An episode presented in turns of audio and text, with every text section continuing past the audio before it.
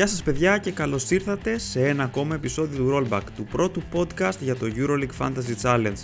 Είμαι ο Γιάννης Μασοκώστας, μπορείτε να με βρείτε σε Facebook, Twitter και Instagram στο Fantasy Sports Creek. Ηχογραφώ το πρωί της Δευτέρας, η 12η αγωνιστική ανήκει στο παρελθόν και πάλι καλά που βρίσκεται εκεί διότι ήταν μία από τις πλέον απογοητευτικές της σεζόν, κανένα από τα μεγάλα ονόματα δεν επέστρεψε μεγάλο σκορ. Η 13η αγωνιστική ξεκινάει την 5η 2 Δεκεμβρίου σε 7 το απόγευμα με την αναμέτρηση ανάμεσα στην Τζεσκά Μόσχας και τον Παναθηναϊκό. Η πρώτη μέρα περιλαμβάνει 5 παιχνίδια, ενώ η δεύτερη φάση της αγωνιστικής ξεκινάει την Παρασκευή μία ώρα νωρίτερα στις 6 το απόγευμα με την Ούνιξ Καζά να υποδέχει τον Ολυμπιακό. Ελληνορωσικές μονομαχίες λοιπόν αυτή την αγωνιστική στην Ευρωλίγκα. Σε αυτό το επεισόδιο, όπως πάντα, θα αναφέρω τα highlights του 10 της αγωνιστικής θα κάνω μια γρήγορη ανασκόπησή της για την ομάδα μου, θα επικαιροποιήσω τη λίστα scouting, θα παρουσιάσω τα νέα μέλη του club του αρνητικού ranking, θα απαντήσω σε ερωτήσεις από τα social media και τέλος θα παρουσιάσω τους αρχηγούς και το πλάνο μου για την 13η αγωνιστική. Στα highlights της 12ης αγωνιστικής η Τσεσκά Μόσχας ζορίστηκε μεν αλλά κέρδισε την Bayern Μονάχου με 77-74. Μεγάλο παιχνίδι από τον Will Clyburn με 17 πόντους και 5 rebound, όπως και από τον Τόκο Σεγγέλια με 12 πόντους, 4 rebound και 5 assist. Μάλιστα, ο Γεωργιανός έφυγε κατευθείαν και την επομένη αγωνίστηκε με την εθνική ομάδα της χώρας του για τα προγραμματικά του παγκοσμίου κυπέλου.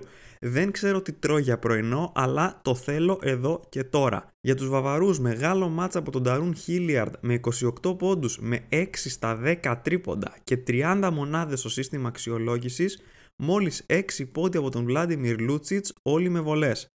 Αν και έχανε με 11 στις αρχές του τελευταίου δεκαλέπτου, η Αναντόλου Έφες πήρε την νίκη στο τουρκικό εμφύλιο με 84-89. Τέταρτη συνεχόμενη νίκη για την πρωταθλήτρια Ευρώπης, που σταδιακά ανεβαίνει στην κατάταξη. Τέταρτη συνεχόμενη ήττα για την ομάδα του Σάσα Τζόρτζεβιτς, που βρίσκεται στις τελευταίες θέσεις, οριακά πάνω από τη Ζαλγκίρις και τον Παναθηναϊκό. Οι guard μονοπόλησαν το ενδιαφέρον σε αυτό το παιχνίδι, 14 πόντοι, 5 rebound και 5 assist για τον Άντων Ντεκολό. 25 πόντοι, 7 assist για τον Σέιν Λάρκιν, ο οποίος τελείωσε τον αγώνα με 4 στα 8 τρίποντα. Ο Αμερικανός πλέον μετράει δύο συνεχόμενες 20 στο EuroLeague Fantasy και πολλή συζήτηση θα γίνει αυτή την εβδομάδα για το αν πρέπει να τον βάλουμε στην ομάδα μας με δεδομένο ότι αντιμετωπίζει την Μπαρτσελώνα που έχει τρομερές ελλείψεις στους guard. Η Real Madrid δεν αντιμετώπισε κανένα πρόβλημα στη χώρα των Βάσκων και επικράτησε εύκολα τη Μπασκόνια με 88-60, 14 πόντι από τον Steven Enoch, μόλις 7 μονάδες όμως στο σύστημα αξιολόγησης. Στην αντίπερα όχθη το Maertel άγγιξε το double-double με 12 πόντους και 9 assist. Μέτριο σκορ και από τον Έντι Ταβάρες με 15 μονάδες στο σύστημα αξιολόγησης. Γενικά η Real είχε πολλούς πόλους στο παιχνίδι και υπήρχε μεγάλη διασπορά στο ranking. Στη μία από τις τρεις μεγάλες εκπλήξεις αγωνιστικής, η Maccabi Tel Aviv ιτήθηκε στο Βερολίνο από την Alba με 86-91 22 πόντι και 5 assist για τον Σκόντι Wilbekin που έφτασε τις 28 μονάδες στο σύστημα αξιολόγησης, 17 μονάδες ο Αντεζίζιτς, 7 ο Σίγμα και 10 ο Ντασίλβα. Η άλλη μεγάλη έκπληξη ήταν τον Παναθηναϊκό. Η άμυνα ζώνης του Δημήτρη Πρίφτη βραχικύκλωσε και τη Zenit και οι πράσινοι πανηγύρισαν την τρίτη νίκη τους στη σεζόν με 70-64.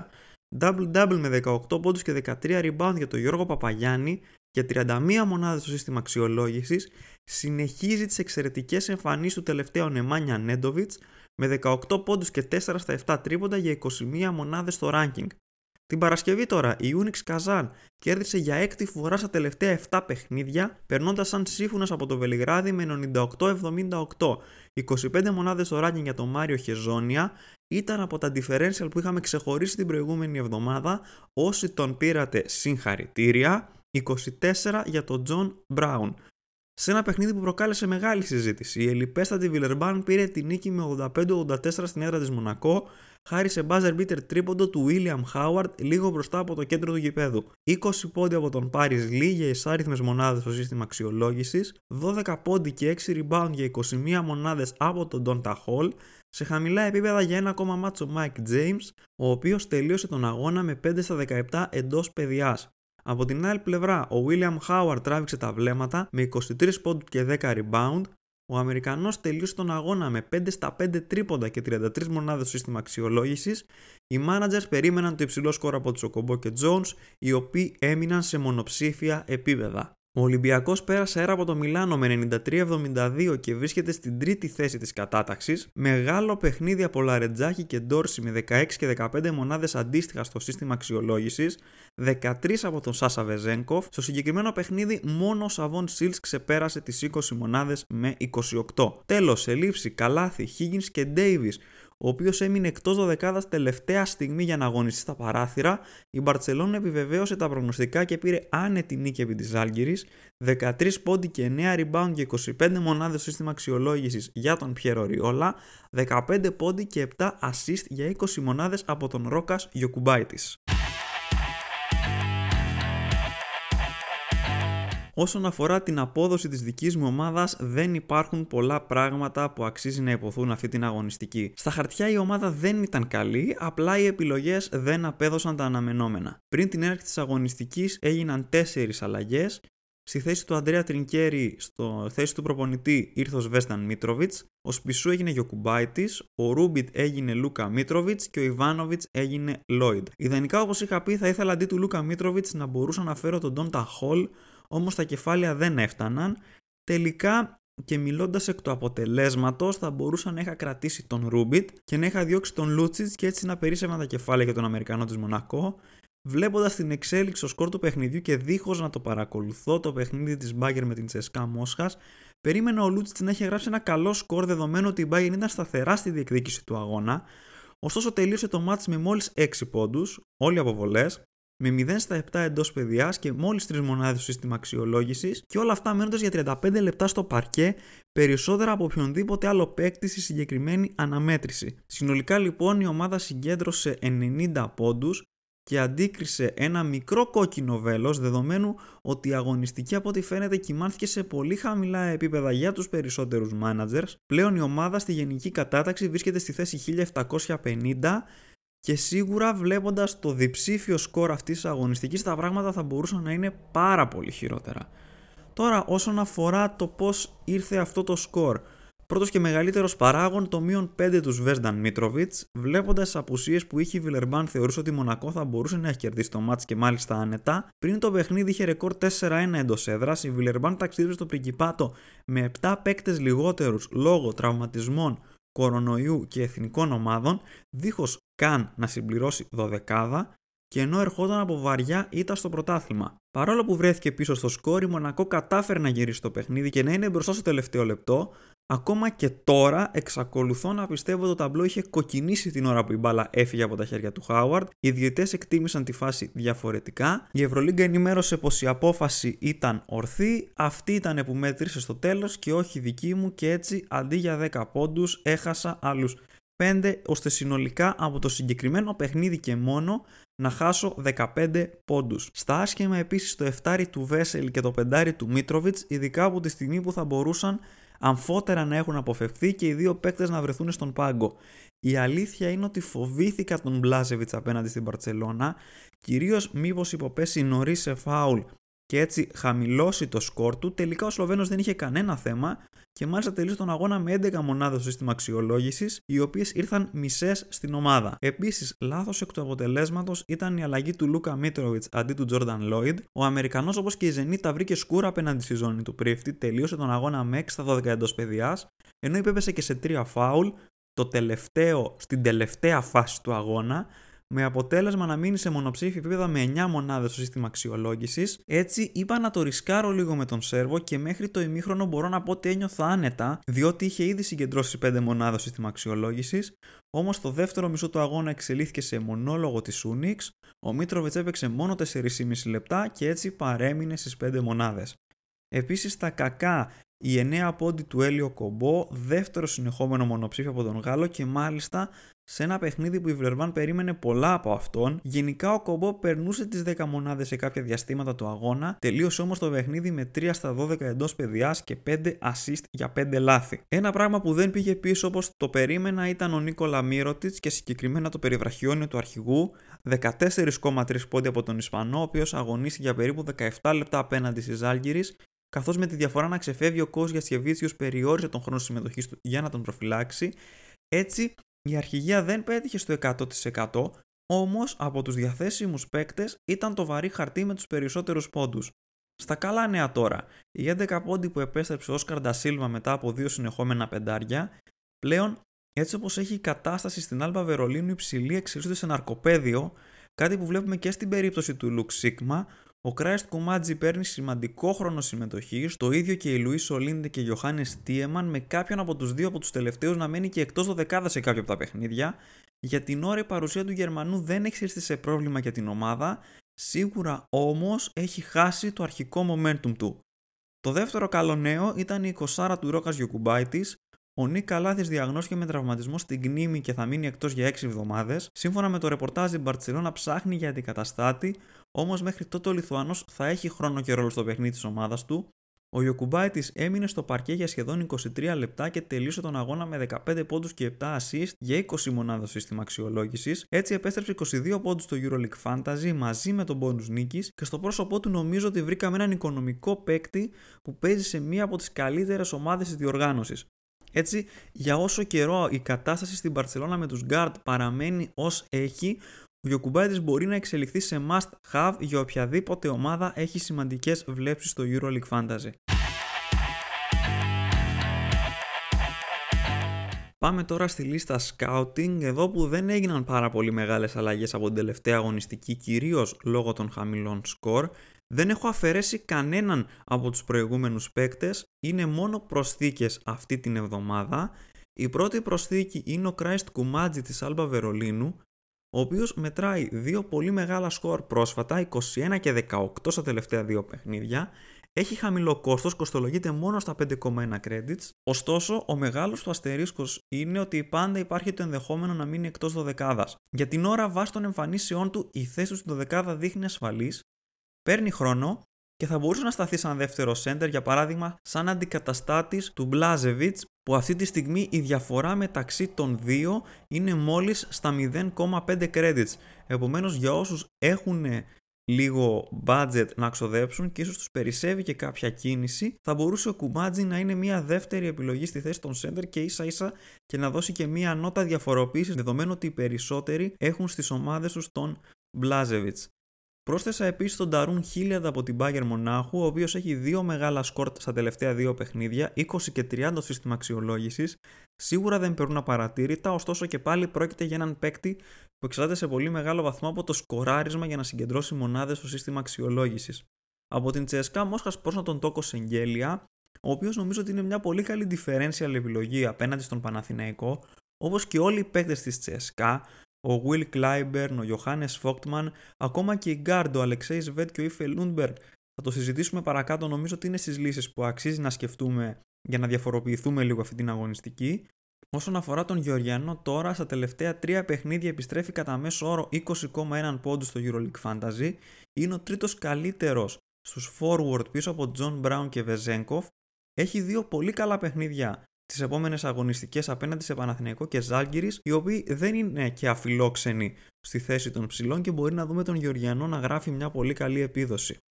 Από τον Παναθηναϊκό φυσικά η προσθήκη είναι ο Νεμάνια Νέντοβιτς. Ο Σέρβος βρίσκεται σε εξαιρετική φόρμα, κάτι που έδειξε και απέναντι στη Zenit. Τελείωσε τον αγώνα με 18 πόντους, 5 assist και 21 μονάδο σύστημα αξιολόγησης. Έχει πέσει στα 9,9 credits.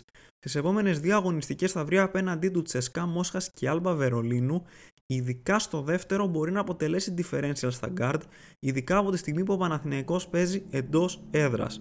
Ενώ οι τρεις τελευταίες προσθήκες στη λίστα scouting είναι οι τρεις παίκτες που αποχώρησαν την προηγούμενη αγωνιστική: ο Όγκουστιν Ρούμπι της Μπάγκερ Μονάχου, ο Μάρκος Πισού της Ούνιξ Καζάν και ο Νίκολα Ιβάνοβιτς του Ερυθρού Αστέρα. Στο κλαμπ του αρνητικού ranking τώρα έχουμε 5 νέα μέλη μετά την τελευταία αγωνιστική. Δεν έχουμε κάποιο πολύ μεγάλο όνομα, έχουμε όμως ένα από τα μεσαία στρώματα. Καλώς ήρθες Κόρι Walden της Bagger Μονάχου, μείον 2 ο Αμερικανός στο παιχνίδι με την Τσεσκά Μόσχας, ο Αμερικανός έμεινε μακριά από τον καλό του εαυτό. Σε αυτό συνέτεινε το γεγονός ότι έκανε τρία φάουλ πάρα πολύ νωρίς στο παιχνίδι. Αγωνίστηκε για κάτι παραπάνω από 8 λεπτά. Τελείωσε τον αγώνα με 3 πόντους με ένα στα 2 τρίποντα και μία assist. Ενώ είχε και 3 λάθη, κάτι που οδήγησε στο μείον 2. Στα άλλα νέα μέλη του κλαμπ του αρνητικού ranking, ο Μελίχ Μαχμούτογλου έγραψε μείον 2 στο τουρκικό ντέρμπι με την Αναντόλου Έφε. Ο Μπίλι Μπάρον της Zenit έμεινε στο μείον 4 απέναντι στον Παναθηναϊκό. Ο Ρούντι Ντεμαΐ της Μονακό μείον 4 απέναντι στη Βιλερμπάν και τελευταία προσθήκη στο κλαμπ ο νεαρός James Νάτζι, αν το προφέρω σωστά, της Μπαρτσελώνα, ο οποίος έγραψε μείον 1, Ωστόσο την αγωνιστική αυτή είχαμε την μεγάλη επιστροφή του Κάλεπ Ταρζεύσκη στα αρνητικά σκορ. Ο Σέντρε της Αρμάνι Μιλάνο έγραψε μείον 1 στο παιχνίδι με τον Ολυμπιακό και αυτή ήταν η 7η παρουσία του στο κλαμπ του αρνητικού ranking και πλέον βρίσκεται στην πρώτη θέση για τις περισσότερες παρουσίες με 7 μαζί με τον Όγγεν Γιάραμας της Μπάγκερ Μονάχου η μάχη για το βασιλιά του αρνητικού ranking έχει φουντώσει για τα καλά. Πάμε τώρα στις δικές σας ερωτήσεις. Για άλλη μια φορά ευχαριστώ πάρα πολύ που τις στείλατε. Η πρώτη ερώτηση είναι από τον Φάνη. Μήπως ήρθε η ώρα να ξεκουράσουμε τον Μύρωτιτς λόγω και των δύο επόμενων δύσκολων αγώνων; Όσον αφορά τον προπονητή, ο Πασκουάλ μου μοιάζει μονόδρομος, ίσως αξίζει και ο Τρινκέρι, αλλά ακόμα και με τόσο μικρό rotation δεν βλέπω να χάνει με τόση διαφορά η Βιλερμπάν. Κουμάτι σε Μπλάζεβιτς, αλλά ποιος έχει την πολυτέλεια. Όσον αφορά το θέμα του Μύρωτιτ, είναι κάτι που το σκέφτομαι και εγώ για την ομάδα μου δεδομένου ότι ειδικά αυτή την αγωνιστική με την ΕΦΕΣ δύσκολα νομίζω θα του δώσω το περιβραχιόνιο του αρχηγού. Κοίταξα τα επόμενα τέσσερα παιχνίδια του Μύρωτιτς, έχει εκτός έδρας στην ΕΦΕΣ, εντός έδρας στη Ρεάλ και στη διαβολοβδομάδα έχει διαδοχικά εκτός έδρας με Ερυθρό Αστέρα και Παναθηναϊκό. Σε αυτή την τετράδα το μόνο παιχνίδι που δεν μου αρέσει είναι αυτό με την ΕΦΕΣ, η οποία συνηθίζει να κόβει σκορ στους ψηλούς. Αν δεν τον είχα στην ομάδα μου, πιθανότατα δεν θα τον έφερνα αυτή την αγωνιστική, θα περίμενα το κλασικό. Βέβαια από την άλλη μπορεί κανείς να πει ότι ο Μύρωτιτς είναι ο πρώτος σκόρε του παιχνιδιού με 269,3 πόντους και σε μια αγωνιστική με περίεργα παιχνίδια όπως μου φαίνεται αυτή που έρχεται νομίζω ότι πολλοί από εμάς θα στηριχτούμε σε σταθερές όπως είναι ο Μύρωτιτς, ο οποίος μας έχει αποδείξει ότι μπορεί σε περιορισμένο χρόνο να γράφει μεγάλο σκορ. Στο παιχνίδι με τη Ζάλγκυρης αλλά και στο αμέσως προηγούμενο με τη Βιλερμπάν δεν έπαιξε πολύ και αυτό συνέβαλε αρκετά στο να μην επιστρέψει μεγάλα σκορ. Απέναντι στην ΕΦΕΣ και δεδομένου ότι ο Καλάθης δεν υπολογίζεται πια στην Παρτσελώνα λόγω του τραυματισμού του, το βάρος θα πέσει πάνω στον Μύρωτιτς για να τραβήξει στο σκορ την ομάδα του αυτό από την άλλη μπορεί κανείς να πει ότι θα προσαρμοστεί η άμυνα της ΕΦΕΣ πάνω στον Ισπανό και θα προσπαθήσει να τον περιορίσει. Γενικά όλα αυτά τα πράγματα μπορεί κανείς να τα βλέπει από δύο πλευρές. Από τη στιγμή που τον έχω στην ομάδα μου δεν νομίζω ότι θα τον διώξω. Μπορεί απλά να μην του δώσω το περιβραχιόνιο τη δεύτερη μέρα να το δώσω ενδεχομένως στον Lloyd. Αλλά και πάλι συζητάμε για έναν πάρα πολύ καλό παίκτη. Η Real δεν είναι τόσο αρνητική στους ψηλούς και για να πω την αλήθεια, αν το καταφέρω την επόμενη αγωνιστική και έχω στην ομάδα μου και τον Μύρωτιτς και τον Ταβάρες, νομίζω ότι θα είναι αυτό μια καλή στρατηγική που μπορεί να αποδώσει, διότι αφενός η Βαρτσελώνα την έχουμε δει γενικά να δίνει σκόρ στους αντίπαλους ψηλούς και αφετέρου η Real έχει βγάλει στα τελευταία 5 παιχνίδια κάποια καλούτσικα σκορ στα τεσσάρια. Στη μόνη θέση όπως έχω παρατηρήσει λίγο τα στατιστικά που η Real κόβει λίγο ή δίνει λίγο παραπάνω είναι η θέση 4. Όσον αφορά το ζήτημα του προπονητή τώρα συμφωνώ για τον Πασκουάλ, είναι πολύ δύσκολο αυτή την αγωνιστική να διαλέξουμε κάποιον καλό προπονητή. Αν υπάρχουν τα κεφάλαια νομίζω πως και ο Ιτούδης είναι επιλογή παρά τη βελτιωμένη πρόσφατη εικόνα του Παναθηναϊκού και το γεγονός ότι οι πράσινοι τα τελευταία χρόνια έχουν βγάλει διπλά απέναντι στην Τζεσκά, μετά από αυτό που έγινε με τη Μονακό δεν μπορώ να πάρω τον Τρινκέρι παρά το γεγονός πως το αρχικό πλάνο ήταν με τον Ιταλό στην ομάδα και όχι με τον Πασκουάλ. Τώρα το Κουμάτζε σε Μπλάζεβιτς είναι βιώσιμο αν είμαστε σίγουροι ότι ο Κουμάτζε θα είναι σταθερά στη δωδεκάδα. Αυτό που με προβληματίζει είναι ότι δεν έχει σταθερό χρόνο συμμετοχής, δεδομένου ότι η Άλμπα έχει πάρα πολλές λύσεις αυτή τη στιγμή στους ψηλούς. Υπάρχει ο Λάμερς, υπάρχει ο Ντασίλβα και υπάρχει πάντα και ο παράγοντας Λουκ Σίκμα που είναι ένας εξαιρετικός παίκτης. Αντίθετα, ο Μπλάζεβιτς για όσο καιρό Γιανκούνας και Λοβέρν θα είναι εκτός, θα έχει σημαντικό χρόνο συμμετοχής. Επομένως, δεν είμαι 100% σίγουρος αν αυτή τη στιγμή ο Κουμάτζη αξίζει τα παραπάνω credits. Η δεύτερη ερώτηση είναι από τον Βάγκς. Ποιες είναι οι σκέψεις σου για παίκτες όπως Βέσελη, Λόιντ, Οκομπό και Λούτσιτς, καθώς για αρκετούς από αυτούς ακολουθούν παιχνίδια που προσφέρονται για σκορ παρά τις κακές πρόσφατες εμφανίσεις τους. Και οι τέσσερις αυτοί παίκτες βρίσκονται στην ομάδα μου αυτή τη στιγμή. Και οι τέσσερις με έχουν προβληματίσει άλλοι σε μικρότερο, άλλοι σε μεγαλύτερο βαθμό. Ξεκινάω με τον Βέσελη. Γενικά η Φενέρβαχτσε φέτος είναι μια πολύ περίεργη ομάδα. Και μέχρι στιγμής, δεύτερο δεδομένο, η ομάδα μου δεν έχει καταφέρει να συγχρονιστεί με τον Τσέχο, τον έχω στα χαμηλά, δεν τον έχω στα ψηλά σκορ. Στη θεωρία, η Φενέρ έχει δύο δύσκολα παιχνίδια με Μονακό και Ζενίτ, οι οποίες γενικά δεν φημίζονται για τα σκορ που δίνουν αλλά στα τελευταία παιχνίδια τις έχουμε δει κάτι να κάνουν. Οι ψηλοί της Έφε γράψανε καλά σκορ απέναντι στη Μονακό και είδαμε τον Παπαγιά να γράφει double-double με 31 μονάδες απέναντι στη Zenit. Τώρα, με δεδομένο ότι στη συγκεκριμένη θέση υπάρχει ο Steven Enoch και υπάρχει και ένα σερί ευνοϊκών αγώνων του Ταβάρε, ο οποίος θα βρει απέναντί του Μακάμπι, Μπαρσελόνα και Άλμπα στις επόμενες τρεις αγωνιστικές, μου φαίνεται δύσκολο ο Βέσελη να καταφέρει να δικαιολογήσει την αξία του. Από αυτούς τους τέσσερις, για να το μαζέψω λίγο και να κάνω ένα spoiler για την επιλογή της ομάδας, αν χρειαζόταν να κόψω κεφάλαια από κάποια θέση για να τα δώσω σε κάποια άλλη, αυτή πιθανότατα θα ήταν ο Βέσελη, δεδομένου ότι υπάρχει ένας πάρα πολύ φτηνός center όπως είναι ο Steven Enoch. Όσον αφορά τον Οκομπό, είναι ο μικρότερος δυνατός προβληματισμός. Γενικά ο Γάλλος είναι εξαιρετικός μέχρι στιγμής και προσφέρει πολλά πράγματα σε αυτή την αξία. Οι απουσίες της Βιλερμπάν δεν θα εξαφανιστούν. Οι Γάλλοι θα παραταχθούν με απουσίες και απέναντι στην Bayern Μονάχου. Και εκτιμώ ότι θα είναι δύσκολο για τον Οκομπό να κάνει τρίτο συνεχόμενο κακό παιχνίδι. Ενώ μια πολύ σημαντική παράμετρος που πρέπει να αναφέρουμε αυτή την αγωνιστική είναι ότι πλην των δύο τουρκικών ομάδων, της Φενέρμπαχτσε και της Έφες, καμία από τις υπόλοιπες δεν έχει παιχνίδι ενδιάμεσα ανάμεσα στη 12η και τη 13η αγωνιστική για τα εγχώρια πρωταθλήματα λόγω των παραθύρων των εθνικών ομάδων. Επομένως, όλοι αυτοί οι παίκτες που τους είδαμε να γράφουν πολύ ψηλούς χρόνους συμμετοχής την τελευταία εβδομάδα θα έχουν ξεκούραση ολόκληρη την εβδομάδα. Όσον αφορά τώρα τους Lloyd και Λούτσιτ, είναι από τα δύο μεγάλα μου διλήμματα αυτή την αγωνιστική. Στη θεωρία, ο Λούτσι έχει καλά παιχνίδια μπροστά του.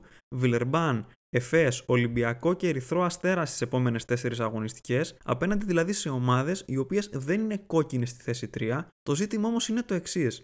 Ο Λούτσιτ δεν έχει καμία απολύτως συνέπεια στο σκοράρισμά του. Υπάρχει μια συνέπεια και αυτή είναι ότι τα μάτς πάνε ένα δύο από την αρχή της σεζόν.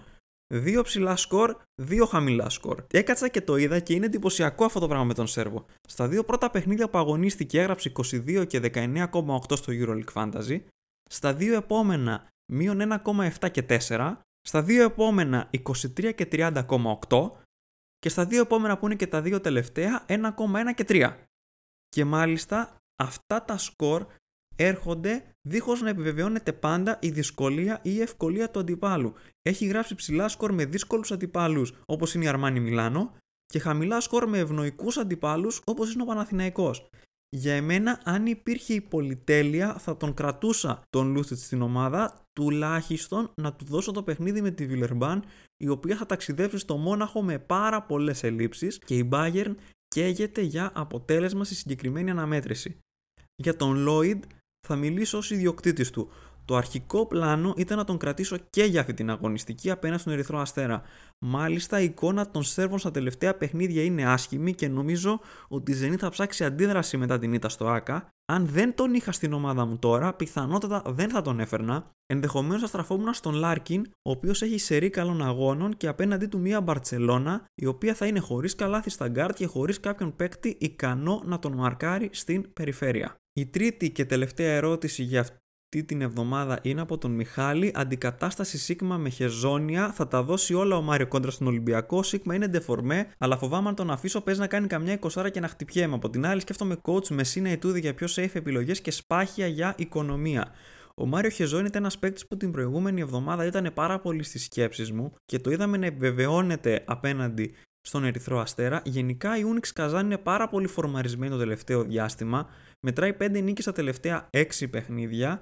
Υπάρχει και αυτό που ιντριγκάρει με τον Χεζόνι απέναντι στον Ολυμπιακό λόγω των γνωστών φιλοπαναθηναϊκών αισθημάτων του Κροάτη. Ο Ολυμπιακός όμως γενικά άμα το δούμε το παιχνίδι συγκεκριμένα είναι μια ομάδα που συνηθίζει να παίζει καλή άμυνα αν και το υψηλό σκορ απέναντι στην Αρμάνι Μιλάνο ήρθε από τον Σαββόν Σίλτς, έναν παίκτη που αγωνίζεται στη θέση 3. Με δεδομένο λοιπόν ότι, πρώτον, η Unix είναι σε καλή κατάσταση. Δεύτερον, Ο Χεζόνι έβγαλε ένα πάρα πολύ καλό σκορ στο τελευταίο παιχνίδι. Και τρίτον, ο Ολυμπιακός εμφανίζει μια μικρή αδυναμία στη θέση 3 και ο Κροάτης είναι ένας παίκτης που μπορεί να κερδίσει εύκολα φάουλ, δηλαδή μπορεί να οδηγηθεί στη γραμμή των βολών, νομίζω ότι ο Χεζόνια και για αυτή την αγωνιστική είναι μια πολύ ενδιαφέρουσα περίπτωση θέσης στους forward, ειδικά για ομάδες οι οποίες θέλουν να καλύψουν χαμένο έδαφος στην γενική κατάταξη. Επομένως, ναι, δεν θα ήμουν καθόλου αρνητικό σε αντικατάσταση του Σίγμα από τον Χεζόνια. Γενικά ο Σίγμα, έτσι όπως έχουν τα πράγματα στην Άλμπα Βερολίνου, με τους πάρα πολλούς forward, έχει δείξει να επηρεάζεται λίγο από αυτήν την κατάσταση. Η Άλμπα Βερολίνου αυτή την αγωνιστική θα βρει απέναντί της την Αρμάνι Μιλάνο, η οποία θα καίγεται για αποτέλεσμα και η Αρμάνι γενικά είναι μια ομάδα στην οποία δεν θέλω να έχω παίκτες απέναντί της. Καλή ανταλλαγή μου φαίνεται στα χαρτιά. Όσον αφορά τώρα το θέμα του προπονητή, ο Μεσίνα και ο Ιτούδης είναι σίγουρα δύο safe επιλογές. Θα βάλω μία τρίτη που αυτή είναι ο Τσάβι Πασκουάλ. Όσον αφορά τον Σπάχια τώρα, το Ζάλγκυρης Μπασκόνια μου φαίνεται αρκετά δύσκολο παιχνίδι για να το μαντέψει κανείς. Τουλάχιστον αυτή τη στιγμή που δεν έχουμε κάποιο μεγάλο αγωνιστικό νέο για κάποια σημαντική απουσία σε κάποια από τις δύο ομάδες αν γινόταν θα προσπαθούσα να απέφευγα το συγκεκριμένο παιχνίδι δεδομένου ότι η Ζαλγκίρις στα τελευταία δύο ματς που έχει δώσει εντός έδρας έχει κερδίσει. Στους οικονομικούς παίκτες για αυτή την αγωνιστική ο Ρόκας Γιοκουμπάιτης είναι σίγουρα μια επιλογή εν τη απουσία του Καλάθη με πολύ καλούς χρόνους συμμετοχής Φυσικά ο Στίβεν Ένοχ, οικονομικός με πολύ καλό παιχνίδι απέναντι στη Ζαλγκίρις Κάουνας. Ο Μάρκος Πισού στα 6,5 credits έβγαλε καλό σκορ ο Ιταλός στην προηγούμενη αγωνιστική, είναι οικονομικός, δεν υπάρχει νομίζω κάτι καλύτερο σε αυτή την τιμή, ενώ γενικά νομίζω ότι αυτή την αγωνιστική αξίζουν παίκτες από την Μπασκόνια, όπως είναι ο Jason Granger, ο οποίος κοστολογείται στα 8 credits απέναντι στη Ζάλγκη Κάουνα, η οποία έχει δώσει σκορ στους γκάτς τις τελευταίες 3 αγωνιστικές, 20 ο Ιωκουμπάη τη 26 ο Ντεκολό, 23 ο Μέκον στα τελευταία 3 παιχνίδια. Ο Τόντα Εντεκέρχη επίσης μια οικονομική λύση. Στο συγκεκριμένο παιχνίδι και ο Κάβανο από την άλλη πλευρά είναι μια λύση. Ενώ με δεδομένες τις απουσίες της Βιλερμπάν θα μπορούσαμε να στραφούμε και στους Γάλλους για να πάρουμε παίκτες οι οποίοι κατά πάσα πιθανότητα θα προορίζονται για τον πάγκο, δεδομένων των πολλών απουσιών που έχει η Βιλερμπάν ταξιδεύοντας στο Μόναχο, παίκτες οι οποίοι είχαν περάσει στα ψηλά όπως ο William Howard στα 9, ο Κώστα Τοκούμπο στα 7,9, ο Σαλ Καχούντι στα 5,9. Η λογική λέει πως ο Πόλα Κόμπ θα είναι διαθέσιμος για το παιχνίδι επιστρέφοντας από την Εθνική Γαλλίας στα 5,4. Υπάρχουν παίκτες από τη Βιλερμπάν αν κάποιος θέλει να εξοικονομήσει πόρους σε κάποια θέση στον πάγκο για να φέρει κάποιον ακριβότερο παίκτη. Πάμε τώρα στους αρχηγούς. Εδώ που δεν νομίζω ότι υπάρχει κάποια ξεκάθαρη επιλογή πλην όσων έχουν τον Έντι Ταβάρες την πρώτη ημέρα απέναντι στη Μακάμπη. Η Μακάμπη Τελαβή στα τελευταία τρία παιχνίδια έχει δώσει σημαντικά σκορ στους αντίπαλους σέντερ. 18 ο Κουμάτζη, 27 ο Φαλ, 29 ο Ντόντα Χολ και όλοι ξέρουμε τι μπορεί να κάνει ο Έντι Ταβάρες. Βέβαια, το γεγονός ότι η Μακάμπη δίνει σκορ στους αντίπαλους center ανοίγει παράθυρο και για τον Βενσάν Ποαριέ αυτή την αγωνιστική, ειδικά αν η διαφορά ξεφύγει νωρίς στο παιχνίδι. Στους υπόλοιπους αρχηγούς την πρώτη μέρα στις πιο safe εισαγωγικά επιλογές αν δεν υπάρχει ο Ταβάρες υπάρχει το παιχνίδι της Μπάγκερ Μονάχου με τη Βιλερμπάν Βλάντιμιρ Λούτσιτς από τη μία πλευρά Έλιο Κομπό και Chris Jones από την άλλη πλευρά την πρώτη αγωνιστική ημέρα είναι επίσης και το παιχνίδι της Φενέρβαχτσε με την Μονακό. Όσοι κρατήσουν τον Βέσελι μπορούν να τον εξετάσουν για το περιβραχιόνιο, όπως και τον Άντον Ντεκολό που βρίσκεται σε καλή κατάσταση τα τελευταία παιχνίδια, έχει βγάλει δύο συνεχόμενα 20 Φυσικά στο ίδιο παιχνίδι υπάρχει και ο Ντόντα Χολ, ένας από τους πιο σταθερούς παίκτες στο EuroLeague Fantasy, παρά το γεγονός ότι η Μονακό παίζει εκτός έδρας. Ενώ στο differential μου αρέσουν πολλοί παίκτες της Τσεσκά Μόσχας, όπως είναι ο Σενγκέλια, ο Κλάιμπερν, ακόμα και ο Σβέντ ή ο Λούντμπεργκ απέναντι στον Παναθηναϊκό. Αν έχετε τώρα τον Νέντοβιτς στις ομάδες σας και δεν σας αρέσει κάποιος από τους υπόλοιπους, γιατί όχι είναι πρώτη μέρα, ίσως να αξίζει ένα ρίσκο, όπως και στον Γιώργο Παπαγιάννη, καθώς έχουμε δει την Τσεσκά Μόσχας να συνεχίζει να δίνει σταθερά σκορ στους αντίπαλους center. Τη δεύτερη μέρα, differential επιλογή ο Χεζόνια απέναντι στον Ολυμπιακό. Στις πιο safe τώρα ο Λόιντ απέναντι στον Ερυθρό Αστέρα με τον Αμερικανό να ξεπερνάει τα 30 λεπτά συμμετοχής στα τελευταία τρία παιχνίδια και τους Σέρβους να έχουν κακή εικόνα στο τελευταίο διάστημα. Απέναντι στην Μπαρτσελώνα θα μου άρεσαν κάποιος από τους γκάρ της Έφες, ο Λάρκιν ή ο Μίτσιτς. Ο Λάρκιν έχει τη φόρμα, έχει τα καλά τελευταία σκορ. Ο Μίτσιτς γενικά περνάει την ίδια φάση που περνούσε και πέρυσι, πασχίζει να βρει σταθερότητα. Όμως η Μπαρσελόνα είναι Μπαρσελόνα. Σε αυτά τα παιχνίδια οι μεγάλοι παίκτες μπορούν να ξυπνήσουν και με δεδομένο ότι οι Καταλανοί δεν έχουν κάποιον παίκτη να ματσάρει είτε τον Λάρκιν είτε τον Μίτσιτς και πιθανότατα εκτός και αν γυρίσει ο Χίγκινς θα κατέβουν στο παιχνίδι με την Έφες με μοναδικούς γκάρτους Γιοκουμπάιτη και Λαπροβίτολα, νομίζω ότι ο Μίτσιτς θα κάνει πολλές μπούκες στο συγκεκριμένο παιχνίδι προς τα μέσα και μπορεί να σταθεί σαν μια πολύ καλή differential επιλογή στην πιο safe υπάρχει και ο Μύρωτ στο συγκεκριμένο παιχνίδι, σταθερότητα, πρώτο σκόρερ στο EuroLeague Fantasy, η Μπαρσελόνα πιθανότατα με ελλείψεις, ο Μύρωτιτ θα είναι ο πυλώνας στον οποίο θα στηριχθεί το επιθετικό παιχνίδι της ομάδας του Άρουνα Γεσκεβίτσιου. Τώρα, όσον αφορά την επιλογή της ομάδας μου για αυτή την αγωνιστική, ακόμα και σήμερα δεν υπάρχει κάποια ξεκάθαρη σκέψη. Δύο είναι τα σίγουρα. Ότι θέλω να διώξω τους δύο Μίτροβιτ. Ωστόσο, για να το κάνω αυτό χρειάζομαι κεφάλαια. Για τη θέση του προπονητή, προβάδισμα έχει ο Τσάβη Πασκουάλ. Ο Ερυθρός Αστέρας δεν πατάει καλά και δεν τον βλέπω να ζορίζει πολύ τη Zenit. Επομένως, δεν αποκλείω και διψήφια διαφορά στη συγκεκριμένη αναμέτρηση και θα μπορούσε έτσι ο Πασκουάλ να επιστρέψει ένα ωραιότατο 20. Ξέρω ποιοι δεν θέλω να φύγουν και αυτή είναι ο Γιοκουμπάιτη, ο Ντασίλβα και ο Κομπό και για λόγους οικονομίας η Μπλάζεβιτς και Νούνιεθ. Έχω μια αμφιβολία για τον Τζόρνταν Λόιντ, ενδεχομένως να φέρω τον Λάρκιν αν μου περισσέψουν κεφάλαια. Ο Αμερικανός γκάρ της Έφες πατάει καλά στα τελευταία παιχνίδια. Στα τελευταία τρία επιστρέφει κατά μέσο όρο 23,5 πόντους στο Euroleague Fantasy. Δεύτερη καλύτερη επίδοση. Θεωρητικά η Μπαρσελόνα δεν είναι ευνοϊκός αντίπαλος στους γκάρτ, όμως έχει απουσίες. Η ΕΦΕΣ έχει momentum, έρχεται από 4 σερί νίκες και παίζει εντός έδρας. Οι δύο premium που προβληματίζουν, όπως είπαμε και στο κομμάτι των ερωτήσεων, είναι ο Λούτσιτς και ο Βέσελη. Λογικά από εκεί θα βρεθούν τα κεφάλαια για να κάνω όποιες κινήσεις. Ο Βέσελη θα μπορούσε να γίνει ίνο και να εξοικονομήσει πολλά credits. Ο Αμερικανός της Βασκόνια είχε εξ αρχής δύσκολη αγωνιστική απέναντι στη front line της Real και τώρα θα βρει απέναντί του τη Ζάλγκυρη, η οποία δεν έχει κάποιο μεγάλο αντίπαλο δέος στους ψηλούς. Σε αυτό το σενάριο θα μπορούσα να κρατήσω τον Λούτσιτ, αν και στους forward έχω κυκλώσει ένα όνομα και αυτό είναι του Donta Hall. Είναι ένας εξαιρετικός παίκτης. Δεν ξέρω πόσες εβδομάδες είναι από τότε που τον έδιωξα. Κάθε εβδομάδα λέω να τον φέρω στην ομάδα μου και κάθε εβδομάδα τελικά δεν το κάνω.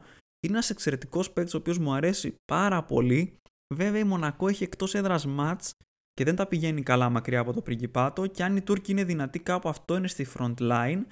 Αλλά από την άλλη μιλάμε για τον Χολ ο οποίος έχει δύο εικοσάρια στα τελευταία τρία παιχνίδια. Όσον αφορά τον Μύρωτιτς, δεν ξέρω αν θα τον βάλω αρχηγό αυτή την αγωνιστική και αυτό μου δημιουργεί κάποιες σκέψεις.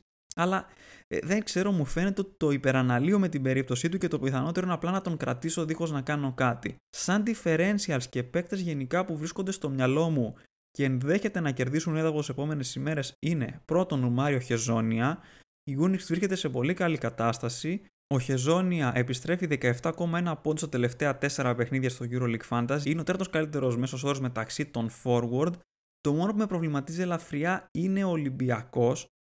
Και όσον αφορά ενδεχόμενο κόψιμο, αν και οι Ερυθρόλευκοι δίνουν σκορ στα τριάρια, όσο και το γεγονός ότι η Unix έχει άλλους πυλώνες στο παιχνίδι της, οι δύο Brown και ο Κάναν, και ότι ο Χεζόνια μπορεί να το πάρει και λίγο συναισθηματικά το παιχνίδι αυτό και να μην εξελιχθούν τα πράγματα όπως θα τα ήθελα.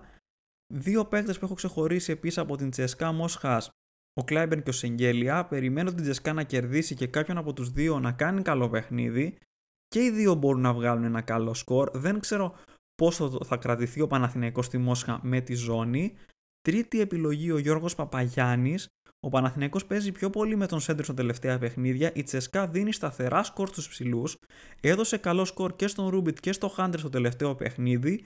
Ενώ με τη ζώνη που εφαρμόζει ο Δημήτρης Πρίφτης, ο Παπαγιάννης παίρνει αρκετά rebound. Ενώ τέταρτη επιλογή είναι ένας παίκτης που έχει περάσει κάτω από το ραντάρ γενικά φέτος και αυτός είναι ο Νικολό Μέλι. Περιμένω αντίδραση από την Αρμάνι Μιλάνο απέναντι στην Άλμπα Βερολίνου. Υπάρχει απουσία του Ντίνου Μίτογλου που ανοίγει χώρο στη θέση 4. Η Άλμπα δίνει σκορ στους ψηλούς και ο Μέλι γενικά είναι σταθερός.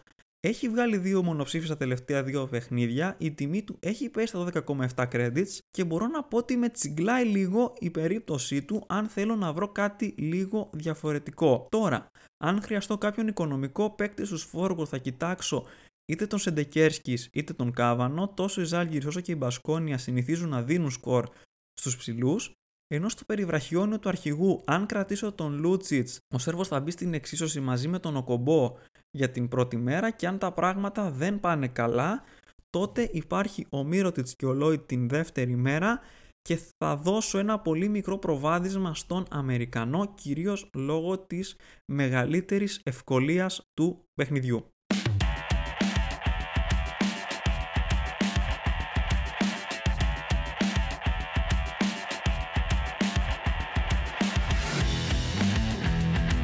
Αυτό ήταν λοιπόν το επεισόδιο. Ευχαριστώ που αφιερώσατε χρόνο να το ακούσετε. Ελπίζω να σας άρεσε. Παρακαλώ αφήστε μια θετική κριτική σε οποιαδήποτε πλατφόρμα χρησιμοποιήσατε για να το ακούσατε και μην ξεχάσετε να κάνετε subscribe για να μην χάσετε ούτε ένα επεισόδιο. Να έχετε όλοι σας μια υπέροχη εβδομάδα με υψηλά σκορ τη 13η αγωνιστική. Καλή επιτυχία σε όλους λοιπόν. Εγώ θα επιστρέψω με νέο επεισόδιο την επόμενη τρίτη πιθανότατα εν ώψη της 14ης αγωνιστικής. Μέχρι τότε να είστε όλες και όλοι καλά. Τα λέμε!